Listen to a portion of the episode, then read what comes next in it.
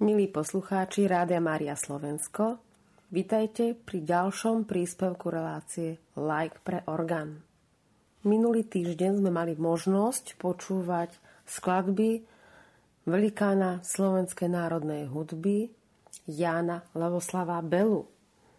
Pre tých poslucháčov, ktorí nemali možnosť počúvať reláciu, alebo to ešte nestihli z archívu Rádia Mária Slovensko, pripomeniem pár takých faktov o tomto slovenskom autorovi.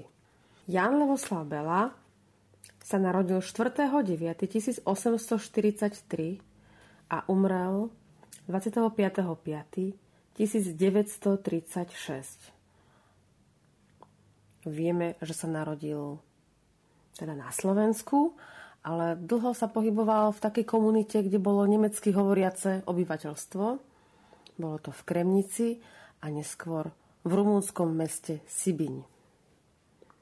Celý jeho život bol vlastne spätý s organom a považujeme Jana Levoslava Belu za romantického kompozičného autora. Áno, jeho vzťah ku organu vyplýval aj z jeho kantorských povinností, aj skrze vieru, ktorú praktizoval. Spomenula som slovo romantik. Romantik to znamená, že bol to autor, e, ktorý prezentoval hudobné ideály, aj kompozičné ideály z konca 19. storočia. Takže kládol dôraz na výraz, vnútornú dynamiku, farebnosť. Romantický orgán využíval so všetkými možnosťami farebného vystupňovania. A ako sme aj minule spomínali, orgán v Sibiň mu tieto možnosti aj poskytoval. Jan Levoslav Bela sa neskôr, hlavne v meste Sibiň, dôberne oboznámil s evangelickou duchovnou piesňou, s protestantským chorálom, ale mal aj svoje obdobie, keď ešte vlastne komponoval skladby pre katolických poslucháčov, dá sa tak povedať. A dnes sa budeme teda venovať počúvaniu ďalších organových opusov Teraz si vypočujeme skladbu, ktorá má taký trošku ponurý názov. Volá sa Na cintoríne hrdinov a v podtitule je napísané, že to fantázia pre moderný orgán. Ako som už minule spomínala, vieme, že v Sibini bol najprv orgán, ktorý bol mm, takého staršieho typu s barokovou dispozíciou a nový orgán už plne aj po technickej stránke splňal možnosti, v podstate, ktoré Bela rád využil. Táto fantázia, ako som spomínala s názvom Na cintoríne hrdinov, vznikla ako spracovanie chorálu Melchiora Vulpiusa. A vznikla podľa slovenského muzikológa Ernesta Zavarského v roku 1918 ako podsta padlým v Prvej svetovej vojne. Programový charakter diela korešponduje s výberom chorálu, ktorý patrí medzi smútočné či pohrebné piesne alebo piesne o posledných veciach človeka a väčšnom živote. Belová organová fantázia na cintoríne hrdinov je opäť dokladom jeho majstrovskej imitačno-kontrapunktickej kombinatoriky. Všetok motivicko-tematický materiál možno totiž odvodiť z melosu spracovávaného chorálu. Dokonca aj charakteristické motivické segmenty fugovej témy z tretej časti, teda hlavica témy a ornamentový motív, sa anticipačne objavujú už v prvej časti fantázie. Dielo je napísané v tmavej ponúrej tónine bémol a stredná časť je v také veselšej, v F-dur tónine. Pre druhú časť s chorálovým kánonom sú charakteristické dve veci. Bela veľmi umne zašifroval do melodického vlnenia sopránového hlasu aj melódiu chorálu a do pedálu umiestnil dvojhlasný chorálový kánon. Záverečná časť, štvorhlasná fúga, je vybudovaná na rozsiahlej šesťtaktovej fúgovej téme, obsahujúcej dva kontrastné motivicko-tematické segmenty. Záver fúgy vyústí do rovnomennej durovej tóniny B-dur. Milí poslucháči, a teraz si v interpretácii Jana Vladimíra Michalka môžeme vypočuť fantáziu pre moderný orgán s názvom Na cintoríne hrdinov. Túto skladbu napísal slovenský autor Jan Levoslav Bela. Prajem vám príjemné počúvanie.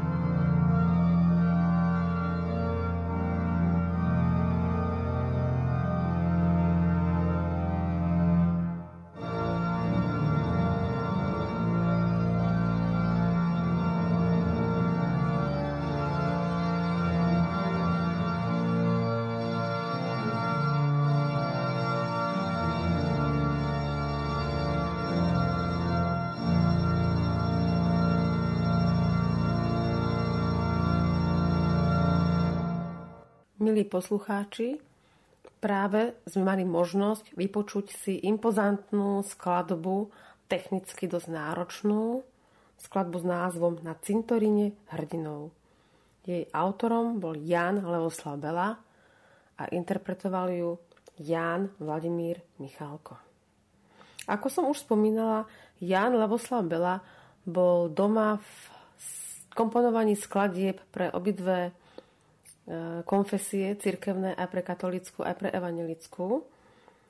Bolo to aj kvôli tomu, že do toho roku 1881, pokiaľ pôsobil na Slovensku, tak e, sa vo väčšej miere venoval skladbám katolíckej cirkvi. A jednou takou veľmi peknou skladbou s názvom Missa Brevis sa za chvíľku môžeme posluchačsky stretnúť cez éter, my si vypočujeme. A o nej je napísané v biltene CD.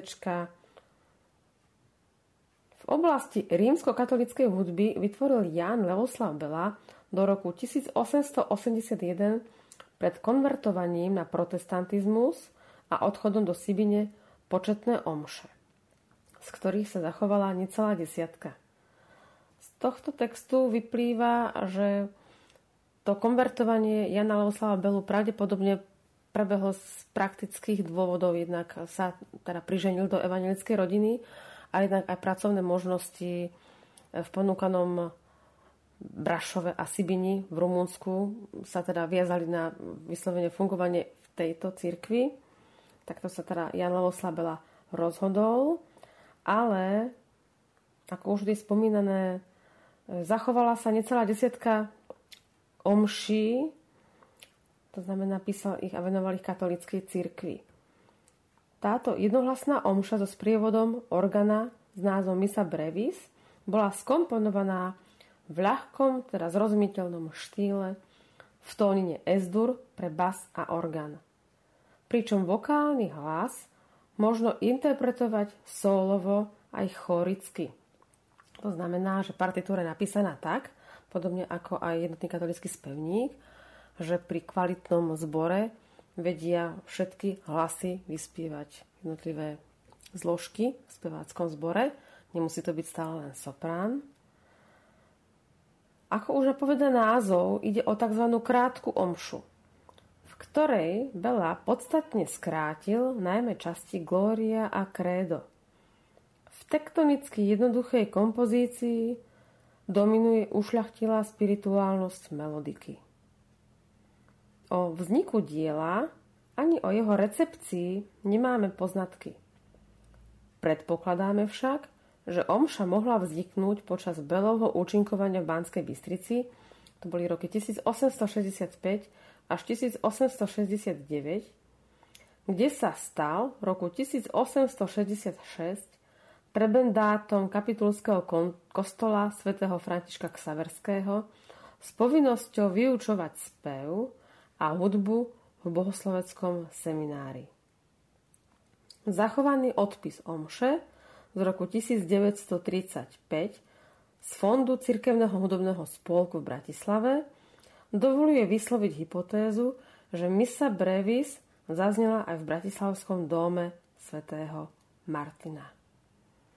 Autorom tohto textu muzikologického pani Jana Lengová. Milí poslucháči, teraz budete mať možnosť vypočuť si krásnu, i keď teda krátku, misu Brevis v podaní Jana Vladimíra Michalka, ktorý bude hrať na organe, a speváka Jozefa Benciho. Ešte v krátkosti predstavíme solistu speváka, Jozef Benci študoval spev na Bratislavskom konzervatóriu, na vašom v Bratislave a na Janáčkovej akadémii muzických umení v Brne. Štúdium dokončil v roku 2003 na VŠMU v triede profesora Sergeja Kopčáka. V roku 1997 získal tretie miesto na medzinárodnej speváckej súťaži Kavaléra Karla Vendera v Bratislave a v roku 1999 druhé miesto na medzinárodnej súťaži Antonína Dvořáka v Karlových Varoch. Získal teda veľa ocenení, listujem v Biltene, pre nás bude asi taká kľúčová informácia, že mm, stvárňoval väčšinu basových postáv všetkých typoch opier na Slovensku, takže štátne opery Banskej Bystrici, v Slovenskom národnom divadle. E, je stálym hostujúcim solistom, aspoň teda v čase písania tohto biltenu to bola pravda. Bol stálym hostujúcim solistom v štátnom divadle v Košiciach. V januári 2004 debutoval na doskách opery SND v opere Nabuko a od januára 2007 je solistom Slovenského národného divadla v Bratislave. Vystupoval na medzinárodných pódiach v Čechách, Luxembursku, Rumunsku, Taliansku, Rakúsku, Polsku a Nemecku. Na Margo tejto skladby mám ešte takú osobnú skúsenosť. Áno, začiatkom 21. storočia som mala možnosť vypočuť si túto interpretáciu Joška Benciho a Jana Vladimíra Michalka priamo v Žiline. Milí poslucháči, započúvajte sa do krásnej duchovnej skladby z diela Jána Levoslava Bellu. Misa Brevis. thank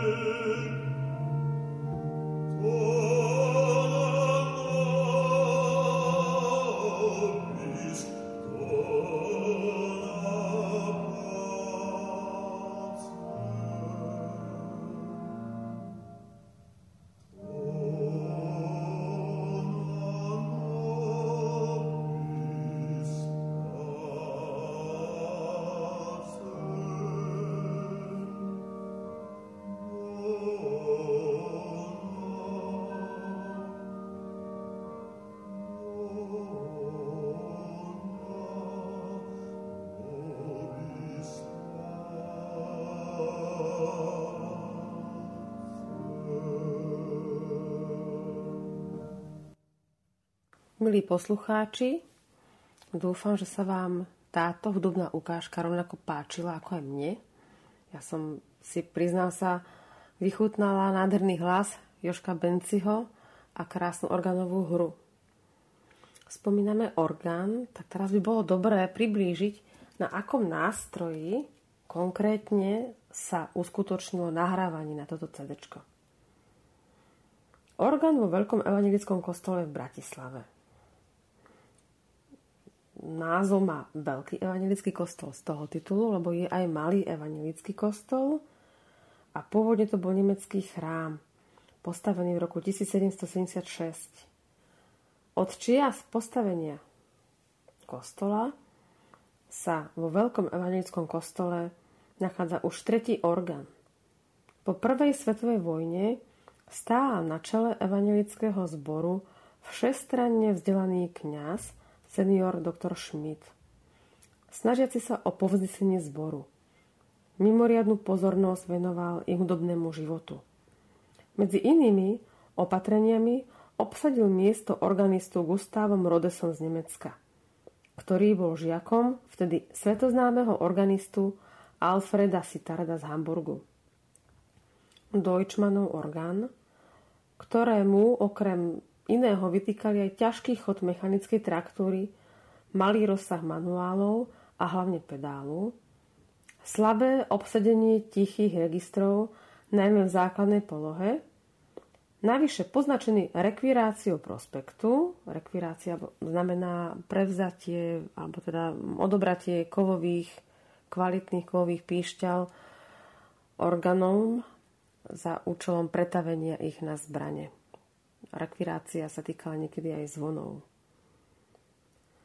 Takže táto rekvirácia sa dotkla prospektu a orgán, teda Deutschmannov nástroj, sa ani len zďaleka nepribližoval ideálu neskoro romantického nástroja na aký bol Rhodes zvyknutý v Hamburgu, kde hrával. Rhodes preto začal pripravovať návrh nového organa. Tento návrh neustále rozširoval a zdokonaľoval. Súčasne zbor začal organizovať zbierky na nový nástroj. Keď cirkevný zbor v marci 1923 dostal jedinečný dar bratov Švancerovcov 200 tisíc korún, tak pri tejto finančnej injekcii už mohli podpísať bratia evangelíci kontrakt s firmou Rieger v Krnove. Organový kov Deutschmanových píšťal bol údajne použitý na odliatie prospektových píšťal nového organa, ktorý po architektonicko-výtvarnej stránke navrhol mladý bratislavský architekt Christian Ludwig. Kolaudácia organa sa uskutočnila 18. januára 1924, pričom kolaudačnú komisiu popri profesorovi Sitardovi tvorili títo slovenskí významní umelci a skladatelia Štefan Nemet Šamorínsky, Alexander Albrecht, Wilhelm Antalfi, Ferdinand Kitzinger, Oskar Nedbal, Gustav Gröer a iní. Prvý koncert sa uskutočnil už 20. januára 1924 a hral na ňom Alfred Sittard. Nástroj potom 10 ročia plnil úlohu koncertného nástroja v podstate až do postavenia štvor manuálového orgána v Bratislavskej redute v roku 1956. Po generálnej oprave v roku 1993, ktorú realizovala bratislavská firma Mayer, sa tu opäť konajú koncerty a nahrávky.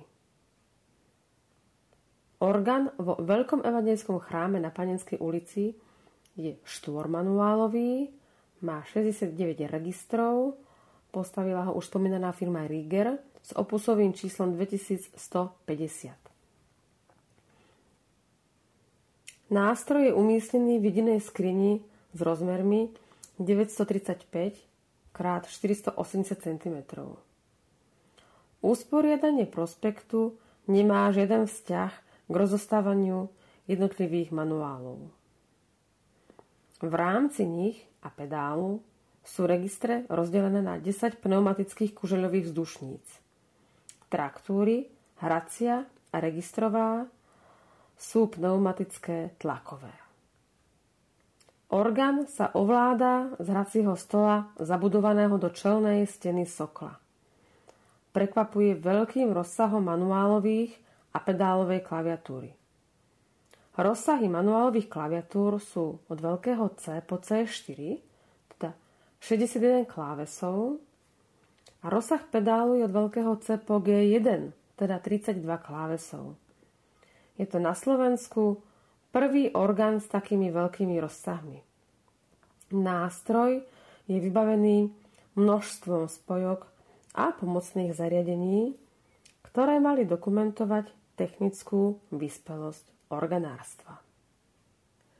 Milí poslucháči, Biltenu CD Jan Levoslav Bela Organová tvorba sme sa dočítali množstvo potrebných informácií ale priznám sa, trošku mi chýbal taký pestrejší, kompletnejší životopis Jana Lavoslava Belu.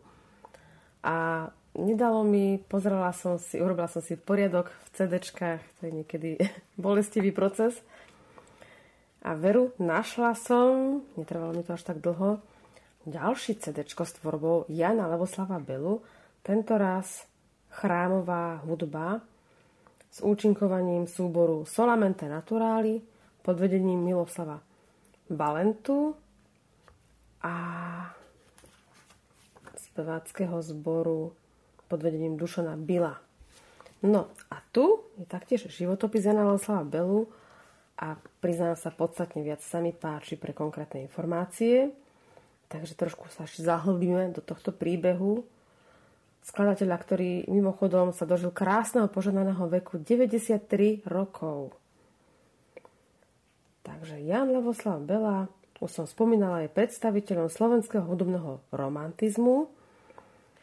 Narodil sa v Liptovskom svetom Mikuláši a základy hudobného vzdelania získal od svojich rodičov a počas štúdy na gymnáziu v Levoči u profesora Leopolda Dvořáka. Gymnázium dokončil v Banskej Bystrici v rokoch 1859 až 1863, kde už ako 15-ročný uviedol svoju omšu Esdur pre zbor a orchester. Tak vidíme, že ten talent a cit a taká túžba komponovať sakrálnu tvorbu sa u Jana Leoslava Belu prejavil veľmi skoro.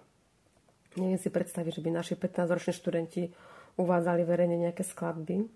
V Banskej Bystrici s podporou biskupa Štefana Mojzesa začal s tvorivou a organizačnou činnosťou. S jeho odporúčaním pokračoval štúdiu v jezuitskom Pázmaneu vo Viedni do roku 1865, kde bol tiež dirigentom zboru a študentom skladby u Simona Zechtera. Po návrate do Banskej Bystrice bol v roku 1866 vysvetený za kňaza a začal vyučovať v teologickom seminári. V tejto dobe však začal silnieť jeho záujem o hudbu a v komponovaní vlastných skladieb ho podporil svetoznámy huslový virtuós Ede Reméni, pražský skladateľ, organizátor publicista Ludevit Procházka a neskôr samotný Franz Liszt. V roku 1869 Bela získal miesto hudobného riaditeľa v Kremnici. Takže vidno, eh, že svojím spôsobom trošku ako keby potlačil to svoje vyštudovanie za kniaza a viac sa venoval propagácii oblasti hudby. Jeho hudobná činnosť v rokoch 1869 až 1881 sa neobmedzovala iba na liturgickú hudbu, ale Bela bol organizátorom celého hudobného života mesta. O roku 1873 mu Uhorské ministerstvo kultu udelilo štipendium na študijnú cestu, počas ktorej mohol spoznať ďalší a podporiť svoj umelecký vývin. A tak po veľkom vnútornom zápase sa veru z Kremnice neskôr pobral do mesta Sibiň. Áno, takže ako poslucháči máme možnosť vnímať, otvorili sa mu také nové obzory, aké spoznal hudobný život v nemeckých a českých hudobných centrách, už mu to kremnické prostredie bolo ako keby malé a trošku obmedzujúce. Takže keď pocitoval ten veľký vnútorný zápas a keď sa mu podarilo získať miesta, miesto hudobného riaditeľa v Sedmohradskej Sibini, ktorý sa to volal Hermannstadt, v roku 1881, ako som už aj predtým spomínala, konvertoval na evangelickú vieru a ďalší svoj tvorivý život spojil s tamojším nemecko-rumunským prostredím. Pôsobil tu 40 rokov, do roku 1921, ako regent chory evangelického kostola, učiteľ hudby, organovej hry, dirigent spevokolu Hermánia a zakladateľ spolku pre komornú hudbu. V roku 1921 sa usadil u svojej cery vo Viedni. Bela sa nakoniec ako 85-ročný v roku 1928 vracia na Slovensko, kde v Bratislave prežil posledné roky svojho dlhého a plodného života. Ján Levoslav Bela ako začínajúci skladateľ a zbormajster vášnivo presadzoval aktuálne myšlienky ceciliánskej reformy cirkevnej hudby – ktoré mali hudbe vrátiť jej pôvodnú funkciu v rámci liturgie, to je posilniť významovosť liturgických textov a zároveň vyjadriť vieru vieriecich, ktorí spoločne slávia liturgiu. Stal sa teda zápalistým obhajcom ideí ad fontes a napísal viacero kompozícií, najmä pre zbor a kapela, to znamená zbor bez sprievodu, Napísal veľa štúdií, ktoré mu získali uznanie vo Viedni a v celom ceciliánskom hnutí. Milí poslucháči, v počúvaní čítania textu o jeho tvorbe budeme pokračovať v ďalšom príspevku, ale rada by som dnešný príspevok ukončila ďalšou liturgickou skladbou z tvorivej dielne Jana Levoslava Belu, tak sa nechávam inšpirovať cd obalom a za chvíľku budete sami prekvapení, aké krásne melódie v sprievode orchestra a spomínaného spevackého zboru budete môcť počúvať. Prajem vám príjemné počúvanie.